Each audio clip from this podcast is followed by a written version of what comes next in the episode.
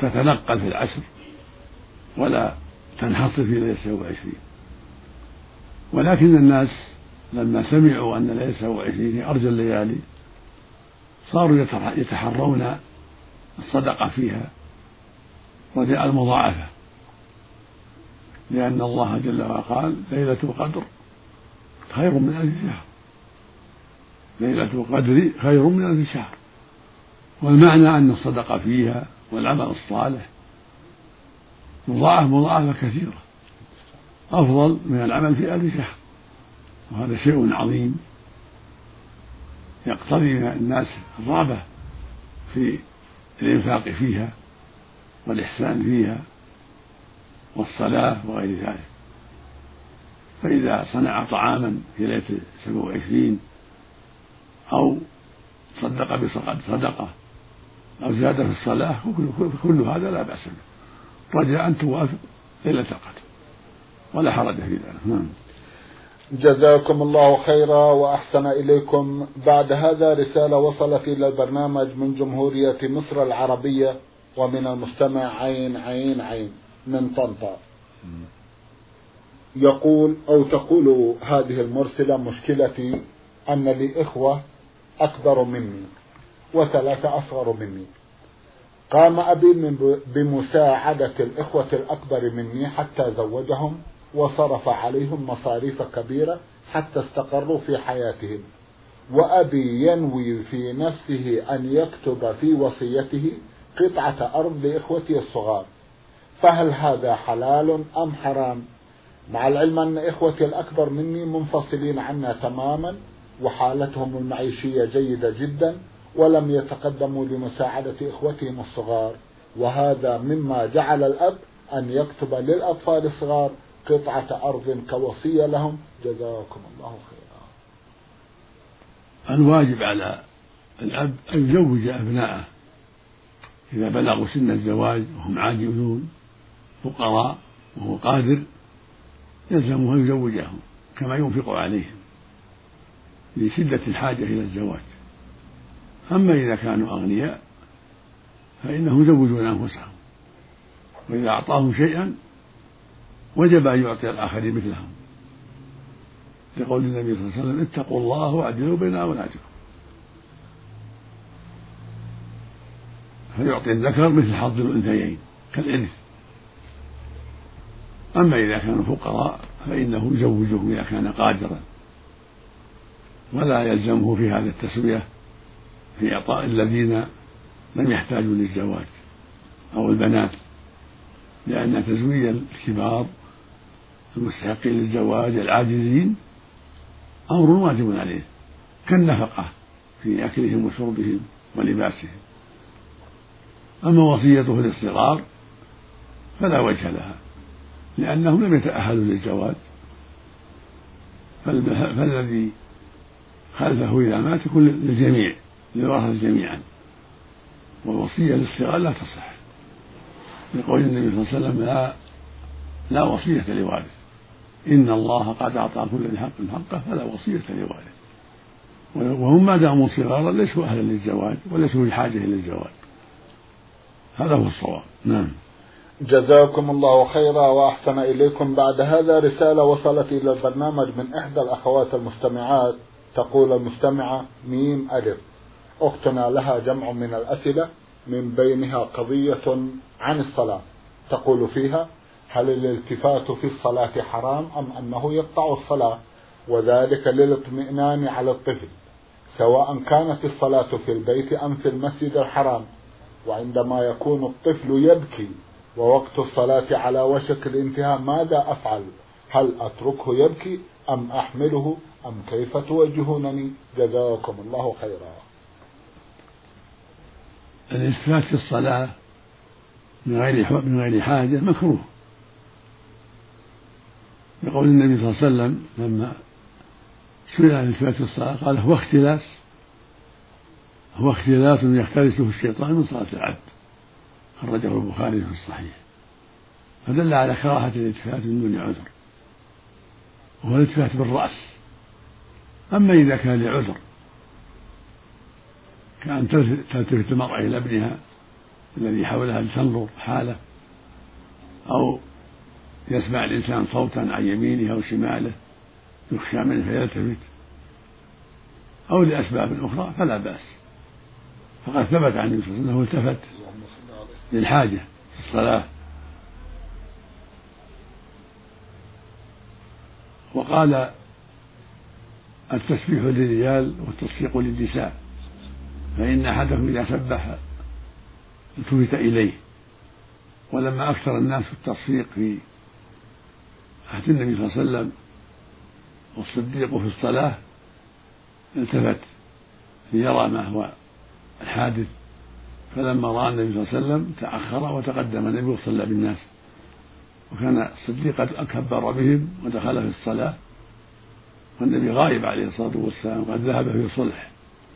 في بني بني عمرو بن عوف في قبى فجاء النبي صلى الله عليه وسلم وقد دخل الصديق في الصلاة فأكثر الناس في التصفيق فالتفت الصديق فرأى النبي صلى الله عليه وسلم فتقهقر فأشار له النبي صلى الله عليه وسلم أن يبقى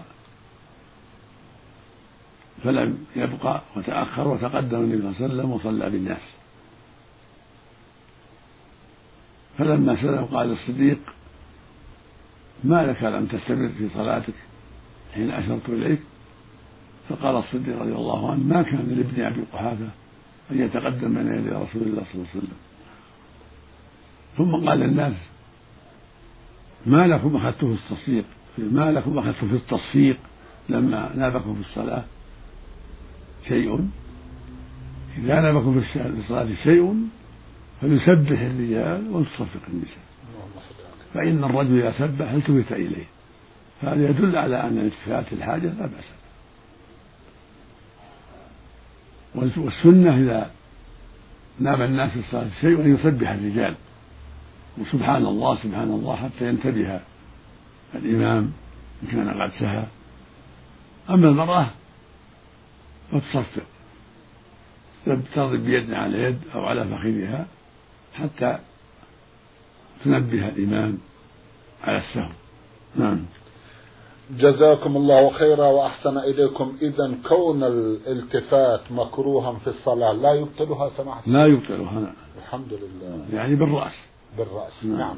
أما بجميع البدن؟ إذا انحرف عن القبلة تبطل الصلاة. بالبدن. نعم. بالبدن كله. نعم. بارك الله فيكم. نعم. إذا رعاية الأطفال والحال كما ذكرت أختنا. كيف توجهون آه، أخواتنا المسلمات إذا دعت الحاجة لا بأس. أن تحمله. طيب. أن تحمله للحاجة أو تصلح من شأنه تضع عليه لحاف وتوخر عن لحاف ثم تقوم للصلاة نعم. بارك الله فيكم. إذا رعاية الطفل حتى في أثناء نعم. الصلاة نعم. لا يؤثر على الصلاة. لا حرج نعم. الحمد لله. بارك الله فيكم وجزاكم الله خيرا. تسأل أختنا وتقول هل صحيح أن دعاء النفساء مستجاب؟ لا أعرف لهذا أصلا. نعم. خيركم من بشر بأنثى. هل هذا الحديث صحيح؟ لا أعرف له أصلا. أو لا أعرف له أصلا. طيب. هل لبس أسورة الذهب على شكل حيوانات جائز أو لا؟ لا مصور لا يجوز مصورة لا تجوز. بارك الله فيكم. بما توصون إخوتنا الصاغة جزاكم الله خيرا حول هذا الموضوع شيخ عبد العزيز. وصيتي للصاغة ألا يصوروا الحلي تصوير الحيوان؟ ولا يجوز لهم. لا أن يضعوا الصورة أن يضعوا السوار بصورة الحيوان ولا أن يجعلوا فيه صورة الحيوان. كل ذلك. طيب. لا يجوز للصاغة ولا غيرهم تصوير صورة الحيوان في لباس أو فراش أو في حلي أو غير ذلك. لكن إذا كانت الصورة في الفراش لا مانع أن تمتهن للجلوس عليها والوطي عليها لا مانع. لكن ليس للمصور مصورة. طيب. ليس للمصور أن يصور. لا في الفراش ولا في الحلي ولا في غير ذلك. لقول النبي صلى الله عليه وسلم أشد الناس عذابا يوم القيامة المصورون. ولأنه عليه الصلاة والسلام لعن المصورين. فالواجب الحذر. نعم. جزاكم الله خيرا وأحسن إليكم. تسأل أختنا عن أذكار الصباح والمساء فتقول هل لها وقت محدد؟ وبخروج ذلك الوقت لا نقول تلك الأذكار؟ وقتها الصباح والمساء.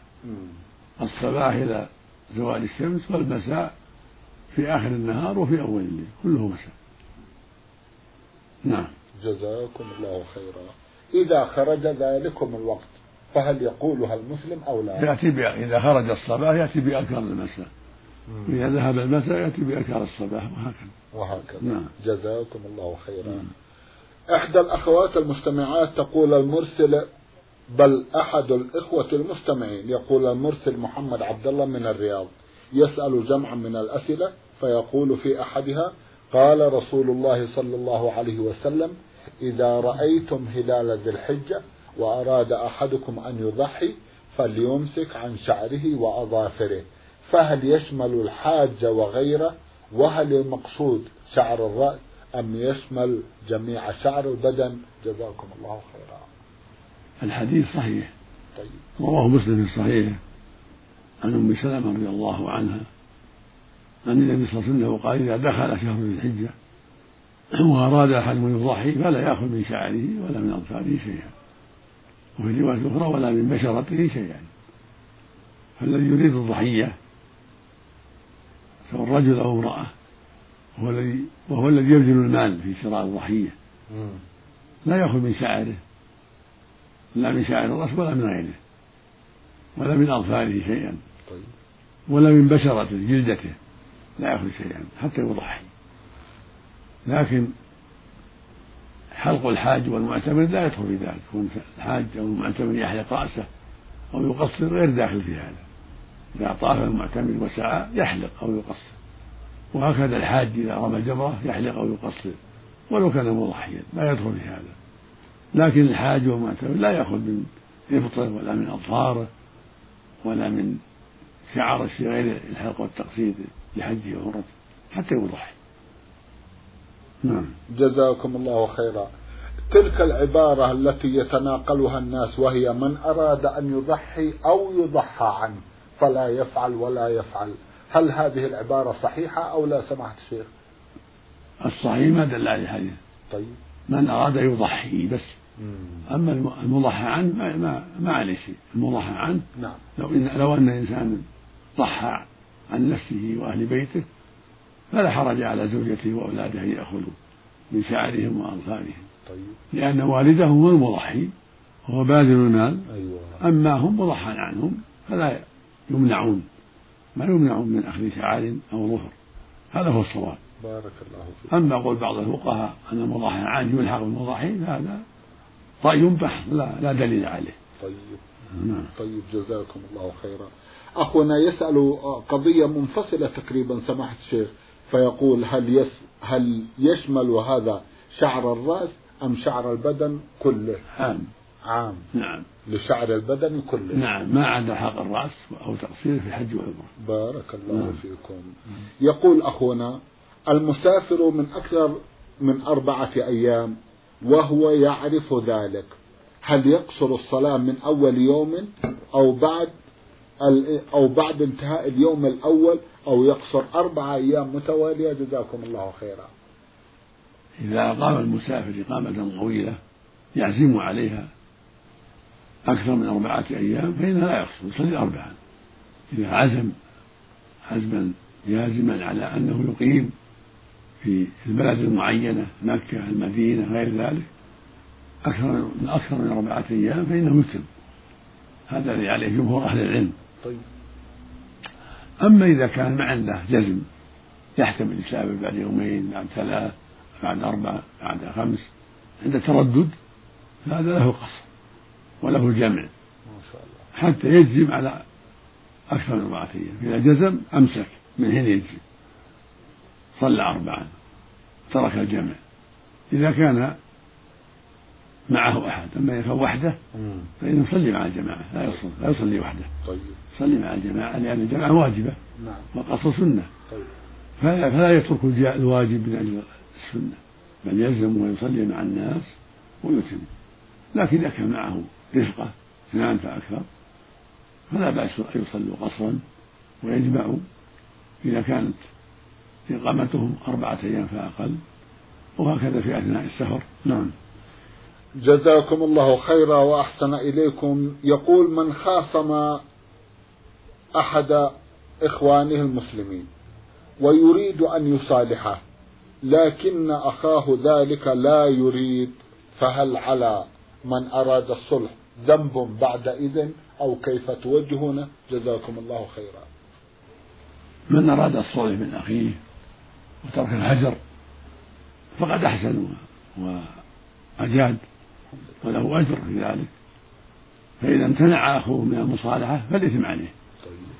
أما الذي أراد المصالحة وأراد السلام فقد أحسن ولا إثم عليه.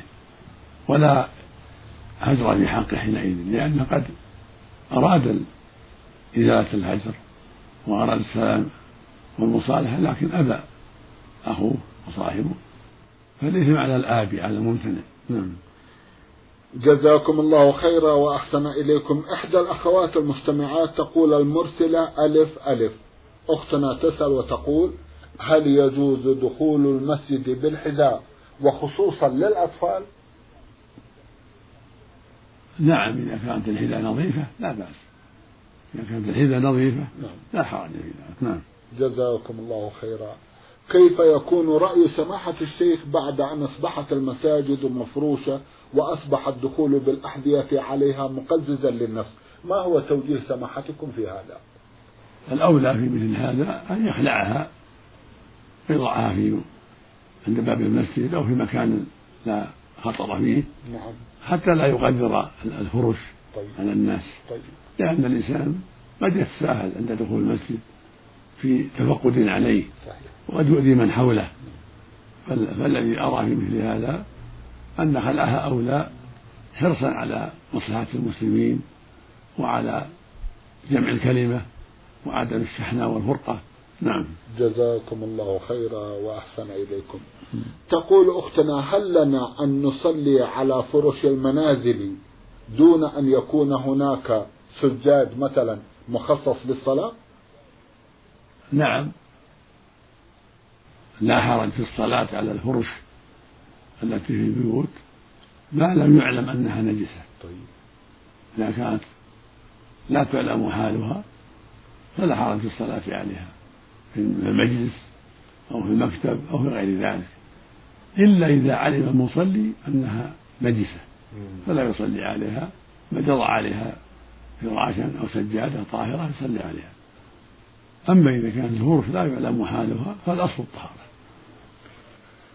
جزاكم الله خيرا وأحسن إليكم. بعد هذا رسالة وصلت إلى البرنامج من إحدى الأخوات المستمعات تقول المرسلة ميم ألف. أختنا تسأل وتقول هل يد المرأة تعتبر عورة في الصلاة ويجب سترها أم ماذا هو توجيهكم؟ جزاكم الله خيرا. الصواب لا يجب سترها لا بأس أن تكشفها كالوجه ولكن تستر القدمين عند أكثر أهل العلم. أما الكف إن سترتها فلا بأس وإن كشفتها فلا بأس هذا هو الصواب. أما الوجه فالسنة كشفه الوجه السنة كشفه في الصلاة. إلا إذا كان عندها أجنبي فإنها تحتجب عنه.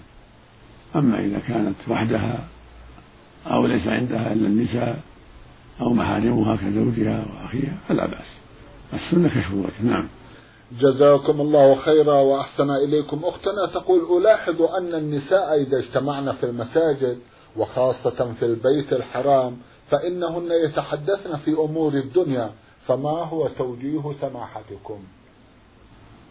مكروه التحدث في أمور الدنيا. في المساجد يكره للرجال والنساء التحدث في أمور الدنيا. لأن المساجد لم تبنى لهذا. بنيت لعبادة الله قراءة القرآن الذكر الصلاة. لكن إذا كان الحديث قليلا فلا بأس. إذا كان الحديث في أمور الدنيا ليس بالكثير فيعفى عنه. جزاكم الله خيرا.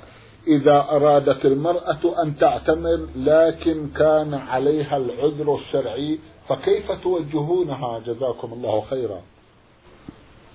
إذا كانت عليها العذر الشرعي من حيض أو نفاس فإنها تمسك عن الطواف والسعي حتى تطهر إذا كانت قد أحرمت.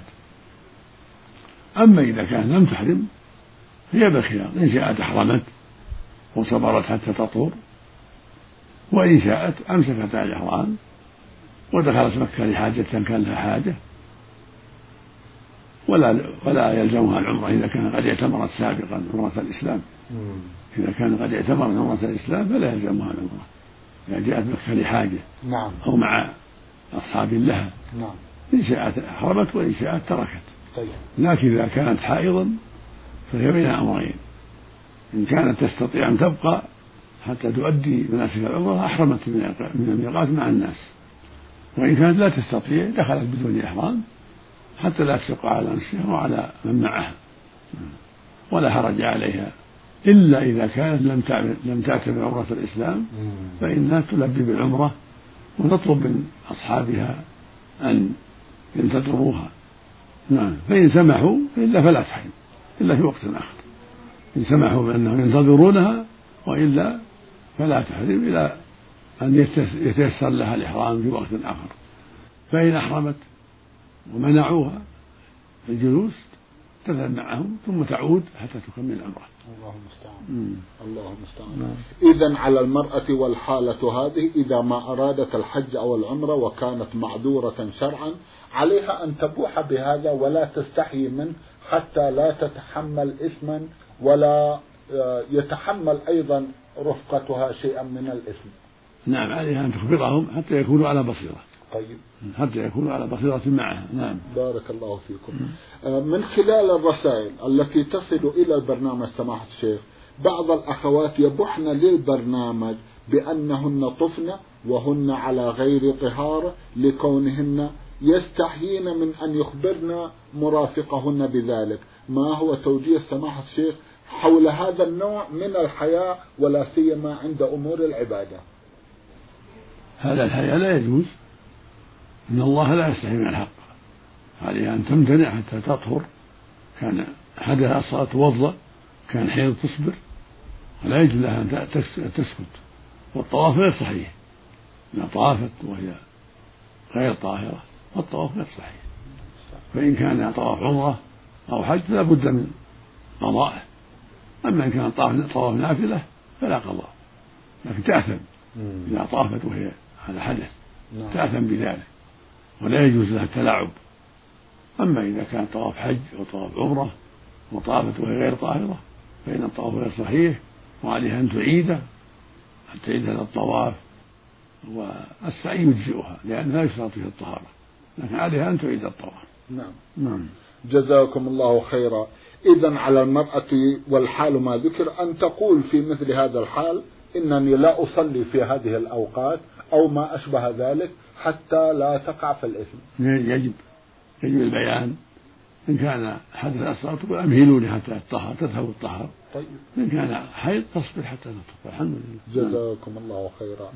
أخيرا تسأل أختنا عن حكم الحج عن والدتها التي لا تستطيع الحج. إذا كانت الوالدة لا تستطيع لكبر سنها أو الوالد لكبر سنه فلا بأس. تحج عنه. قد سئل النبي صلى الله عليه وسلم سألته امرأة قالت يا رسول الله إن أبي شيخ كبير لا يدخل على الراحلة. أفأحج عنه؟ قال حج عن أبيك فلا بأس أن تحج المرأة أو الرجل عن أبيه أو عن أمه. إذا كان كبير السن عاجزا أو مريضا مرضا لا يرجى برؤه فلا بأس بالحج عنه. إذا كان الحاج قد حج عن نفسه. إذا كان الحاج قد حج عن نفسه وهكذا العمرة. إذا كان المعتمر قد اعتمر عن نفسه عمرة الإسلام فله أن يحج وله أن يعتمر عن أبيه أو أمه أو غيرهما. إذا كان ميتا أو كان عاجزا لكبر سنه أو لكونه مريضا مرضا لا يرجى بره فإنه يحج عنه نعم. جزاكم الله خيرا وأحسن إليكم. بعد هذا رسالة وصلت إلى البرنامج من المدينة المنورة وباعثها مستمع رمز إلى اسمه بالحروف ضاد عين. أخونا يسأل عن الجنين الذي يسقط في الشهر الثاني. هل يعق عنه وهل يسمى وهل تجوز الصدقة عنه؟ جزاكم الله خيرا. الجنين الذي يسقط قبل كمال الشهر الرابع لا يسمى ولا يغسل ولا يصلى عليه. وإنما يسمى ويصلى عليه ويعق عنه إذا ولد في الخامس ما بعده. الشهر الخامس وما بعده. طيب. وأما إذا سقط في الشهر الرابع أو الثاني أو الثالث فإنه لا يسمى ولا يغسل ولا يصلى عليه ولا يعق عنه. قد يدفن في أي بقعة من بقاع الأرض في الحوش أو في البيت أو في أي بقعة. نعم. جزاكم الله خيرا وأحسن إليكم. بعد هذا رسالة وصلت إلى البرنامج من الخرج وباعثتها إحدى الأخوات المستمعات رمزت إلى اسمها بالحروف ميم ألف عين. أختنا لها جمع من الأسئلة من بينها سؤال تقول فيه هل تجب الصلاة على النبي صلى الله عليه وسلم أثناء قراءة القرآن؟ تجب الصلاة على النبي صلى الله عليه وسلم عند ذكره. اللهم صل عليه. ثبت عنه عليه الصلاة والسلام أنه قال رغم أنف امرئ ذكرت عنده فلم يصلي عليه. فإذا مر ذكره في القرآن أو في السنة صلى عليه القارئ وصلى عليه المستمع وهكذا في مجالس الذكر حلقات العلم خطبة الجمعة يصلي عليه الإمام ويصلي عليه المأمون سرا لا جهرة يصلي بينه وبين نفسه حتى لا يشوش على غيره. وهكذا في قراءته إذا مر عليه ذكر النبي صلى الله عليه وسلم قال اللهم صل عليه وسلم صلى الله عليه وسلم. نعم. جزاكم الله خيرا وأحسن إليكم سماحة الشيخ في ختام هذا اللقاء. أتوجه لكم بالشكر الجزيل. بعد شكر الله سبحانه وتعالى على تفضلكم بإجابة الإخوة المستمعين وآمل أن يتجدد اللقاء وأنتم على خير. اللهم آمين. مستمعي الكرام كان لقاؤنا في هذه الحلقة مع سماحة الشيخ عبد العزيز ابن عبد الله بن باز المفتي العام ورئيس هيئة كبار العلماء. شكرا لسماحة الشيخ. وأنتم يا مستمعي الكرام شكرا لحسن متابعتكم. وإلى الملتقى. وسلام الله عليكم ورحمته وبركاته.